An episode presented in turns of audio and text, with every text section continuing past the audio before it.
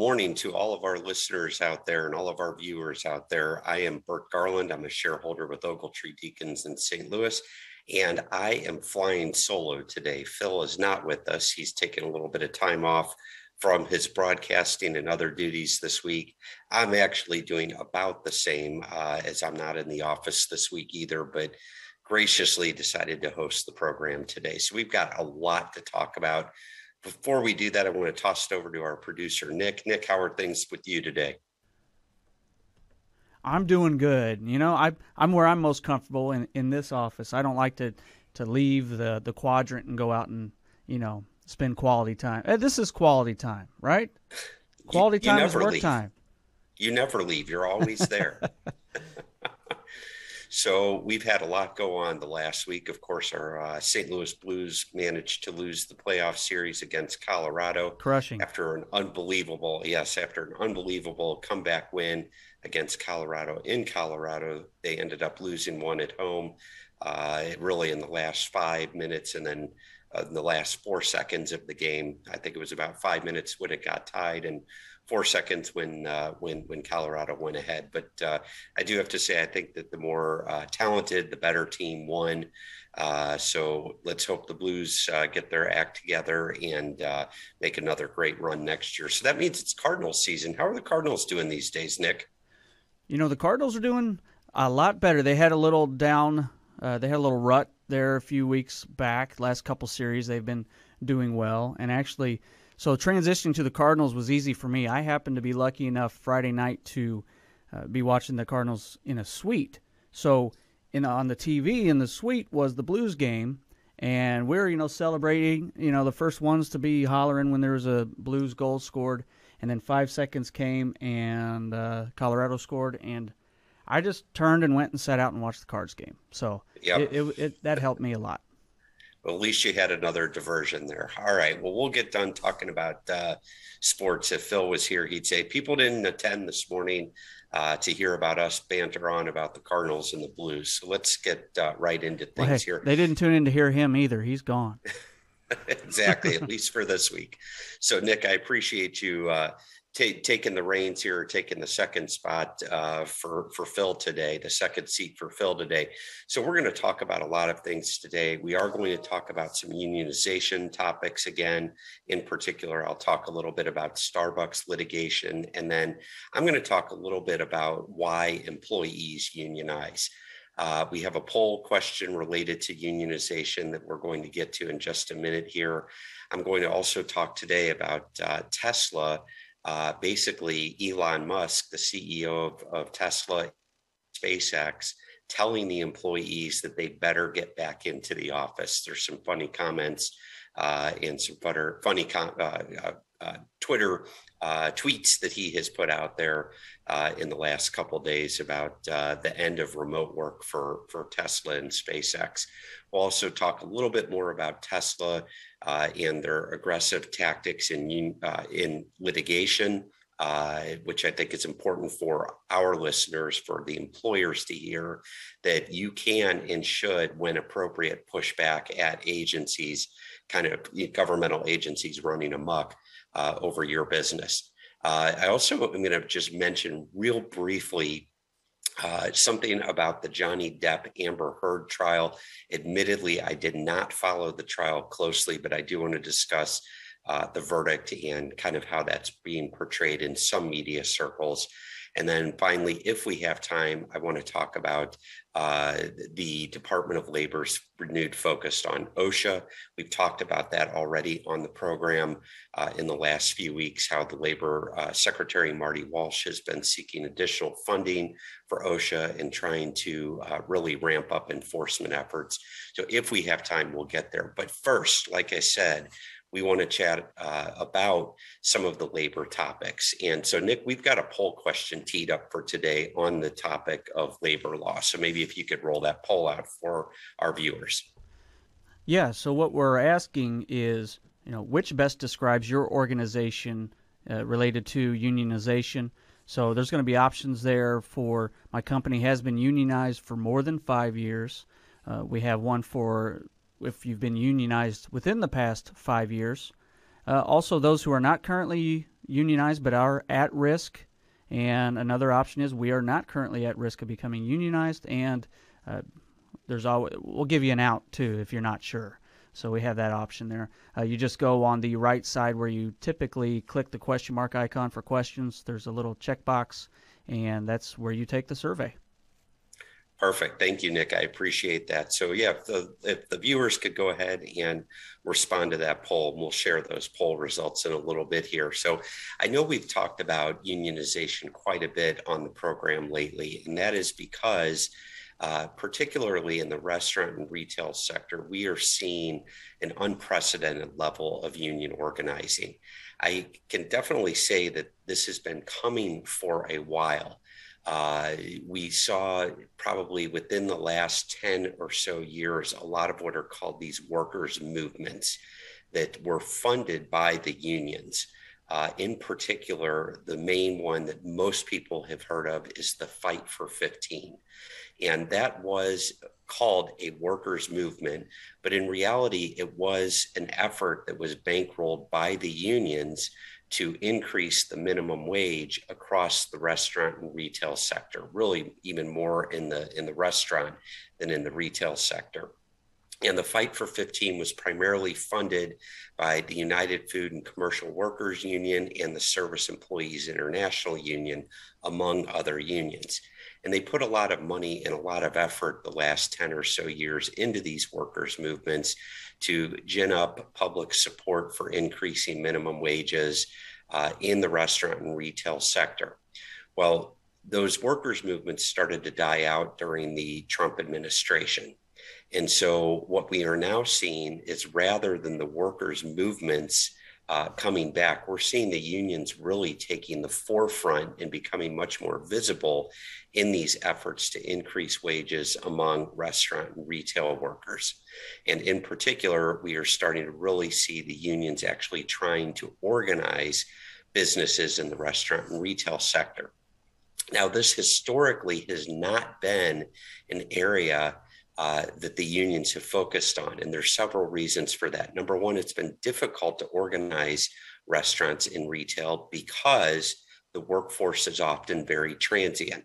Uh, people go to work for these types of industries sometimes on a short time basis uh, or short term basis. They rotate around to different uh, uh, entities in the restaurant and retail sector. And so they're not there necessarily long enough to uh, go through the steps of collecting signatures on authorization cards, going down to the National Labor Relations Board, filing a petition, staying there through the term of the uh, campaign to organize and the employers union avoidance campaign, uh, and then staying for the vote and then any potential litigation that might occur after the vote. So, unions historically have not been willing to invest in trying to organize these industries because they were not being very successful. Things have really changed, and a lot of this relates to the Starbucks litigation. Uh, or Starbucks uh, efforts to organize Starbucks. And um, right now, the NLRB has about 170 open cases accusing Starbucks of anti union threats, retaliation, surveillance, and other labor law violations since Workers United, which is an affiliate of the Service Employees International Union, began filing election petitions uh, late last August. In those 170 open cases, about 50 of those cases so far, the NLRB has found merit to the cases and has actually filed eight complaints Starbucks uh, accusing Starbucks of illegally threatening employees uh, in, in, what's really a very large consolidated complaint involving Buffalo area stores. Uh, the, the NLRB has gone to federal court to get injunctions against Starbucks in two of those cases based on retaliatory filings. What's really interesting here is that while I said that uh, unions have been reluctant to go after the restaurant and retail sector in past years, this has really changed. As the United States, has uh, service industry, restaurant and retail has really grown uh, over the last 5, 10, 15, 20, 25 or so years. And we're not just a manufacturing based economy. uh, some of the unions, like the SEIU especially, have recognized that a bulk of the workforce in this country is in that restaurant and uh, retail sector. And so, if they want to survive, they being the unions, they need to find new lifeblood. They need to find a new source of dues. And so, what they're doing is they are aggressively organizing restaurant and retail. Now, what's really interesting is, is that of all of these petitions that have been uh, filed against the NLRB, uh, they have tried, I'm sorry, uh, against Starbucks. Uh, the the union has has attempted to organize uh, several hundred Starbucks. They have filed nearly 300 election petitions with the NLRB just in the last uh, approximately one year.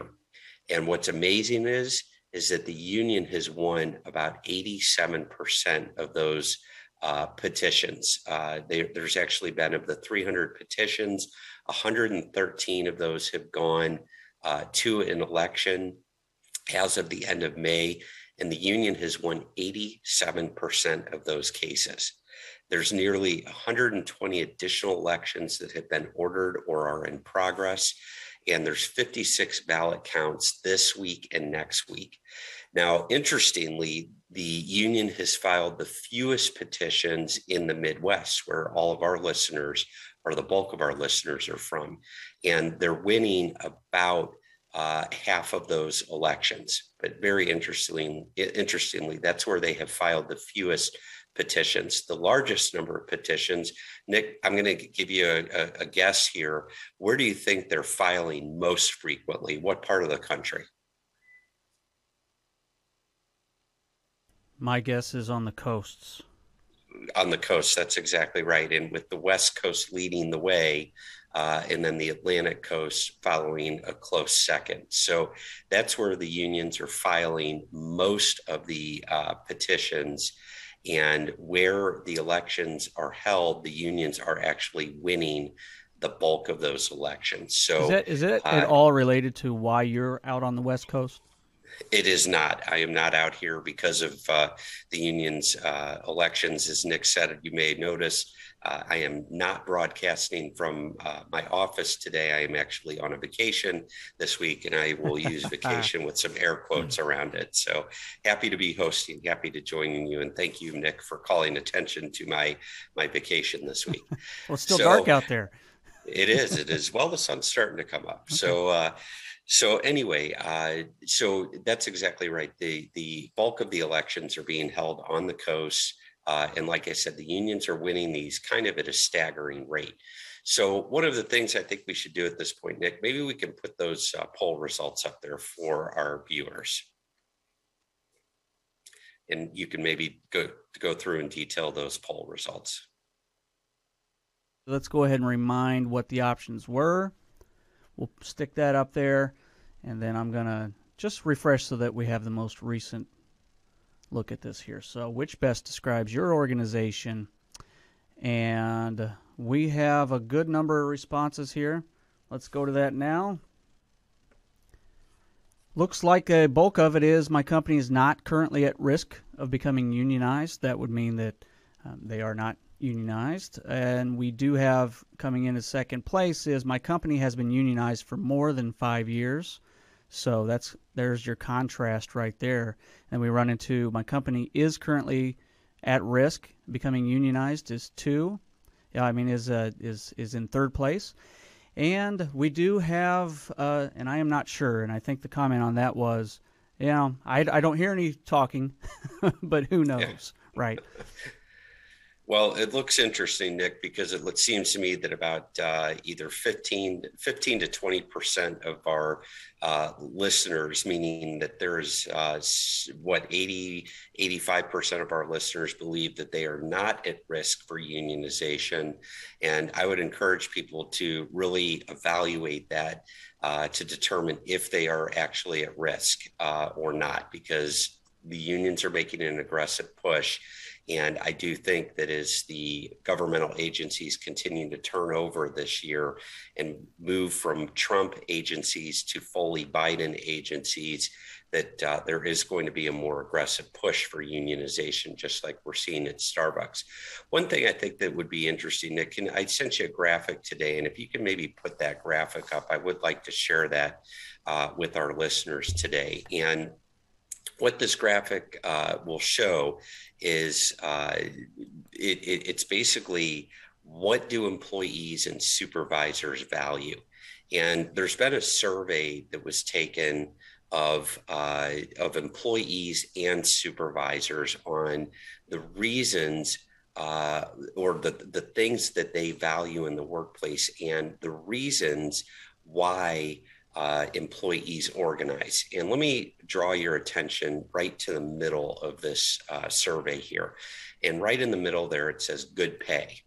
Supervisors typically value good pay and they believe that employees who are seeking to unionize are doing so for good pay. But look right next to that.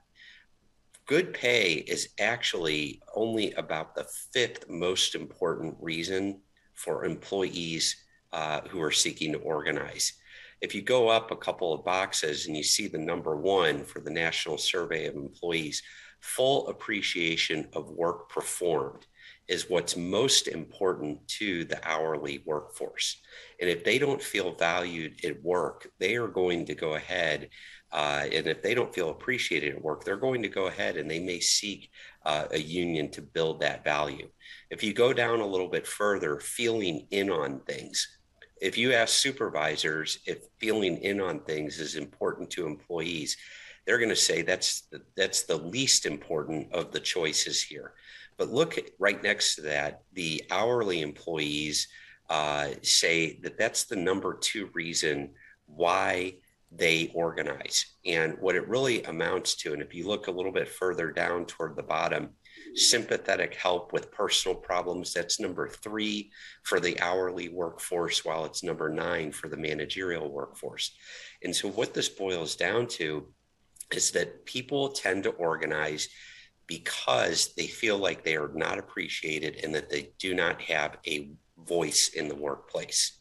So uh, I urge all of those employers out there who responded to the survey that they are not at risk for unionization to really focus on uh, their workforce and whether the work, the hourly workforce feels appreciated at work, feels that they have a voice at the workplace. Because if they don't, they're going to oftentimes go out and seek that third party to speak for them to provide them that voice in the workplace. And, and Bert, right. we have a, a question here from Michelle, and she she missed it. What was the source of that survey? Uh, the source of a survey is a national workplace uh, survey that was done a couple of years ago. Okay, and then uh, while I have while I've in, interrupted here as well, so just as a layman, are there minimum for those eighty five percent out there that that don't see a risk? Is there a minimum requirement that is you know what is required to be able to you know being that risk factor? So is there a, a a number of employees, you know, what can you be certain that you would be excluded from the risk of being uh, union, unionized? Yeah, the only employer that's out there who's really uh, free from risk of unionization is an employer with only one employee. Uh, unions can't, you really can't have a union of one. Uh, but by and large, uh, any employer that has uh, more than one employee employees have a right to engage in protected concerted activity. And so if you have more than one employee, you are at risk for unionization. Now, as a practical matter, unions aren't going to spend a lot of time and money trying to organize small employers uh, because, frankly, there's just not enough return on the investment for the unions. They want uh, they want union dues and in order to collect union dues and at a meaningful rate, they need to organize large employers. So the larger you are, the more at risk you are for unionization. You know, I should also mention we did have a comment that um, we have a viewer that's member of an ESOP.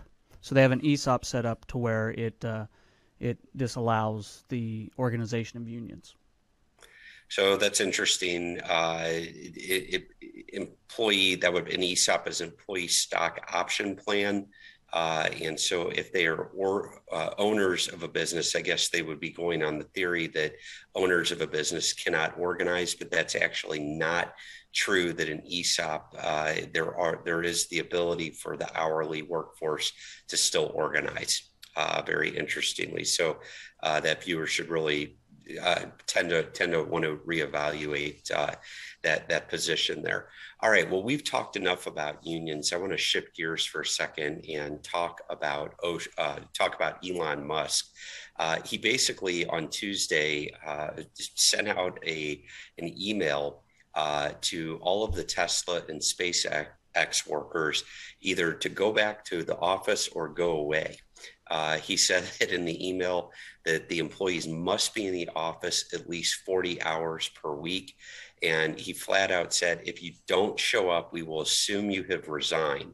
Now, it really uh, uh, is interesting because he's, he also went on to say the more senior you are, the more visible must be your presence. He said there are, of course, companies that don't require this, but when was the last time they shipped a quote, great new product, end quote? Um, he uh, the subject line of this he sent a similar email uh, to tesla executives with a subject line that said remote work is no longer acceptable and uh, people who think that working in the workplace is an antiquated concept might want to go look elsewhere now it was really interesting because he also said that uh, that, that what they're asking of the supervisory workforce is really less than they're asking of the factory workforce. Of course, factory workers cannot work remotely by the very nature of the work. Uh, and he said that uh, you, as a as a non-factory worker, need to be in the office at least 40 hours a week.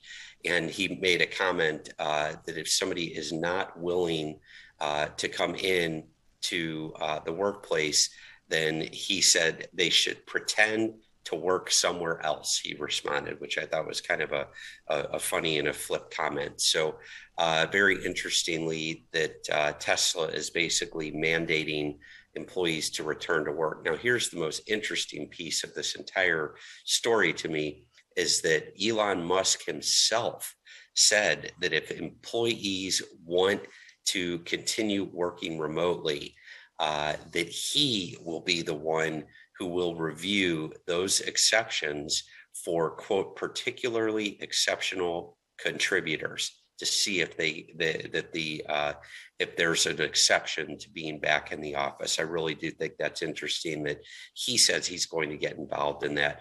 And the other thing I think was really interesting is is that he did cite an example here. He said, moreover, the office must be a main Tesla office, not a remote branch office unrelated to the job duties. And he cited an example there. And he said, for example, being responsible for the Fremont factory human relations, but having your office in another state. That is not acceptable, according to Elon Musk. And he did go after uh, human relations in his example there. So thought that was interesting uh, take on it. Um, it's a lot of companies are moving back to requiring employees to uh, be in the office. We're aware that Google and some other uh, companies are starting to require a greater presence in the office. And it's really interesting to see Tesla also uh, pushing that, but really taking it many steps further than other employers. Also, I wanted to mention uh, while we're on the subject of Tesla, Tesla in a lawsuit uh, that it's got going on out here, actually, where I am right now, out in California, uh, they've got a lawsuit going on with the state's Department of Fair Employment and Housing, which is really the state version of, of the EEOC. And in that case, they're telling the judge that the uh, that the agency, the Department of Fair Employment and Housing, should be accountable for its misconduct in February, just a couple months ago, the DE, the, DFEH filed a, uh, a complaint alleging widespread discrimination and harassment against Black factory workers at Tesla's Fremont, California uh, factory. And the complaint described a racially segregated workplace and detailed offensive language used or witnessed by supervisors and managers, as well as racist graffiti in the bathrooms, break room, and on machinery. So, definitely some inflammatory allegations, and if true, uh, would, would be completely inappropriate and unlawful in the workplace. But again, right now, these are allegations.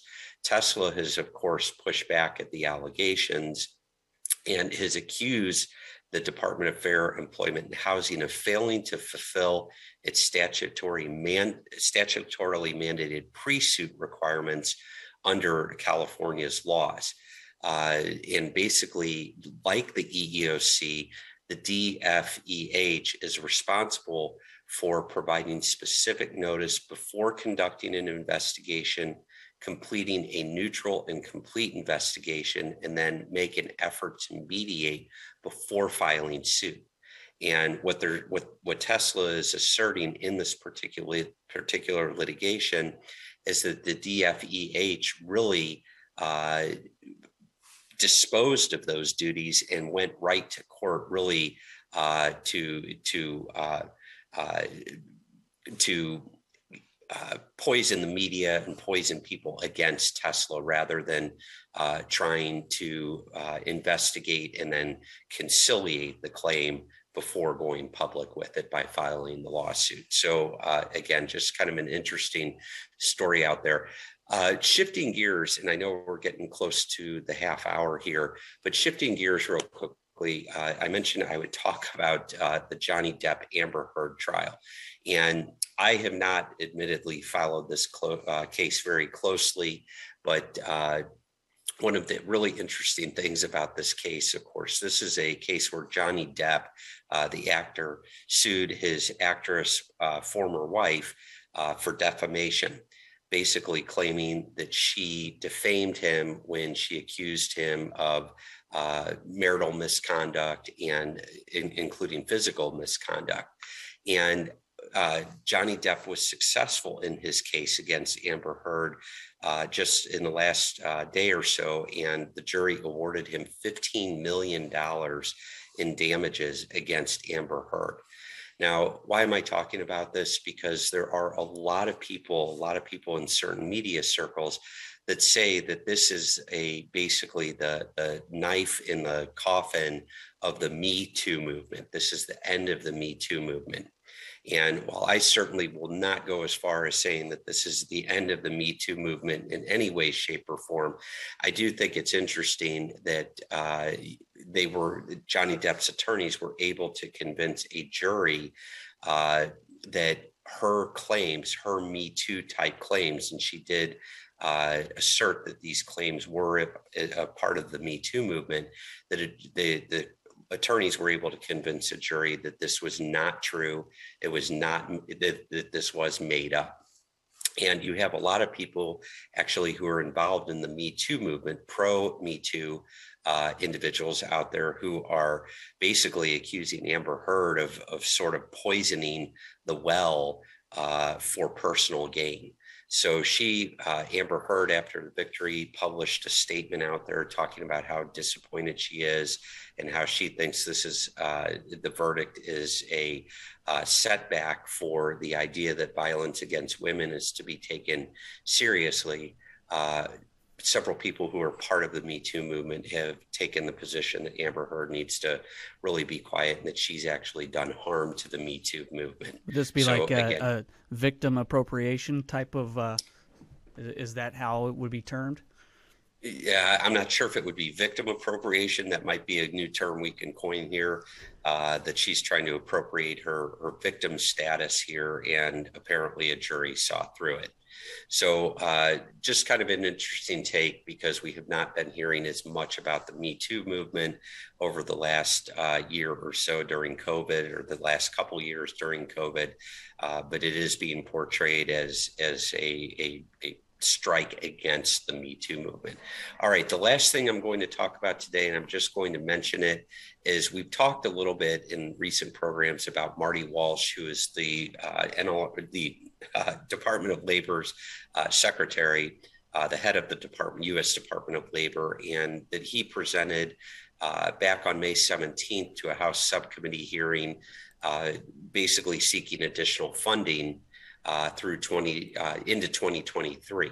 And I mentioned before that uh, Marty Walsh, when asked by members of the House subcommittee, what's the number one uh, area of concern for him, and he said it was staffing. He needs more people and he needs more money to pay for the staffing. I don't know if anybody uh, listening to the program has had this occur yet, but I can tell you this year so far in 2022, the number of OSHA inspections that are taking place across uh, businesses in the United States is up dramatically. Uh, there have been over 26,000 OSHA inspections launched to date this year, with an average of over 5,200 per month. The numbers have steadily increased as the year has progressed. As the first few months of the year only saw an average of 4,200, 4,800 inspections per month. Uh, states such as California have the most with 2,610. Illinois, where a lot of our listeners are from, have the sixth most, uh, sorry, seventh most with 1,047. Uh, and interestingly, even Missouri, the states that are showing the biggest increases in monthly inspections just from April to May, in Missouri, there's been a 69% increase in OSHA inspections. The industries that are being hit the hardest is construction, where 41% of all inspections have taken place, manufacturing with 19% of the inspections, healthcare with 7% of the inspections, retail with 5% of the inspections, and waste management with 5% of the inspections. Uh, I mentioned it before on the program. If OSHA shows up at your door demanding to come in and take a look at your premises, uh, they're not there to investigate any specific complaint. They just show up uh, to do an inspection, or if they are there to investigate a very specific complaint, you want to be very careful about how you uh, escort the OSHA inspector through the facility. I would strongly urge you to try to put that inspector in a conference room uh, up in the office space of a facility. Uh, tell them that you're going to reach out to your legal counsel and get some legal advice before you uh, turn the inspector loose in your facility. So, just some words of caution there on OSHA issues. We are up against or a little bit over the half hour here.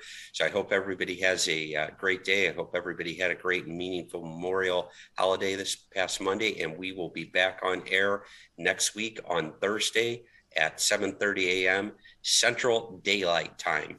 Hope everybody has a great weekend. Goodbye. Oh, and I also need to say one thing, just to give credit where credit's due. The article we showed for Elon Musk was from the Washington Post. Thank so. you, Nick, for covering our bases there. you got it. See you next time. See you.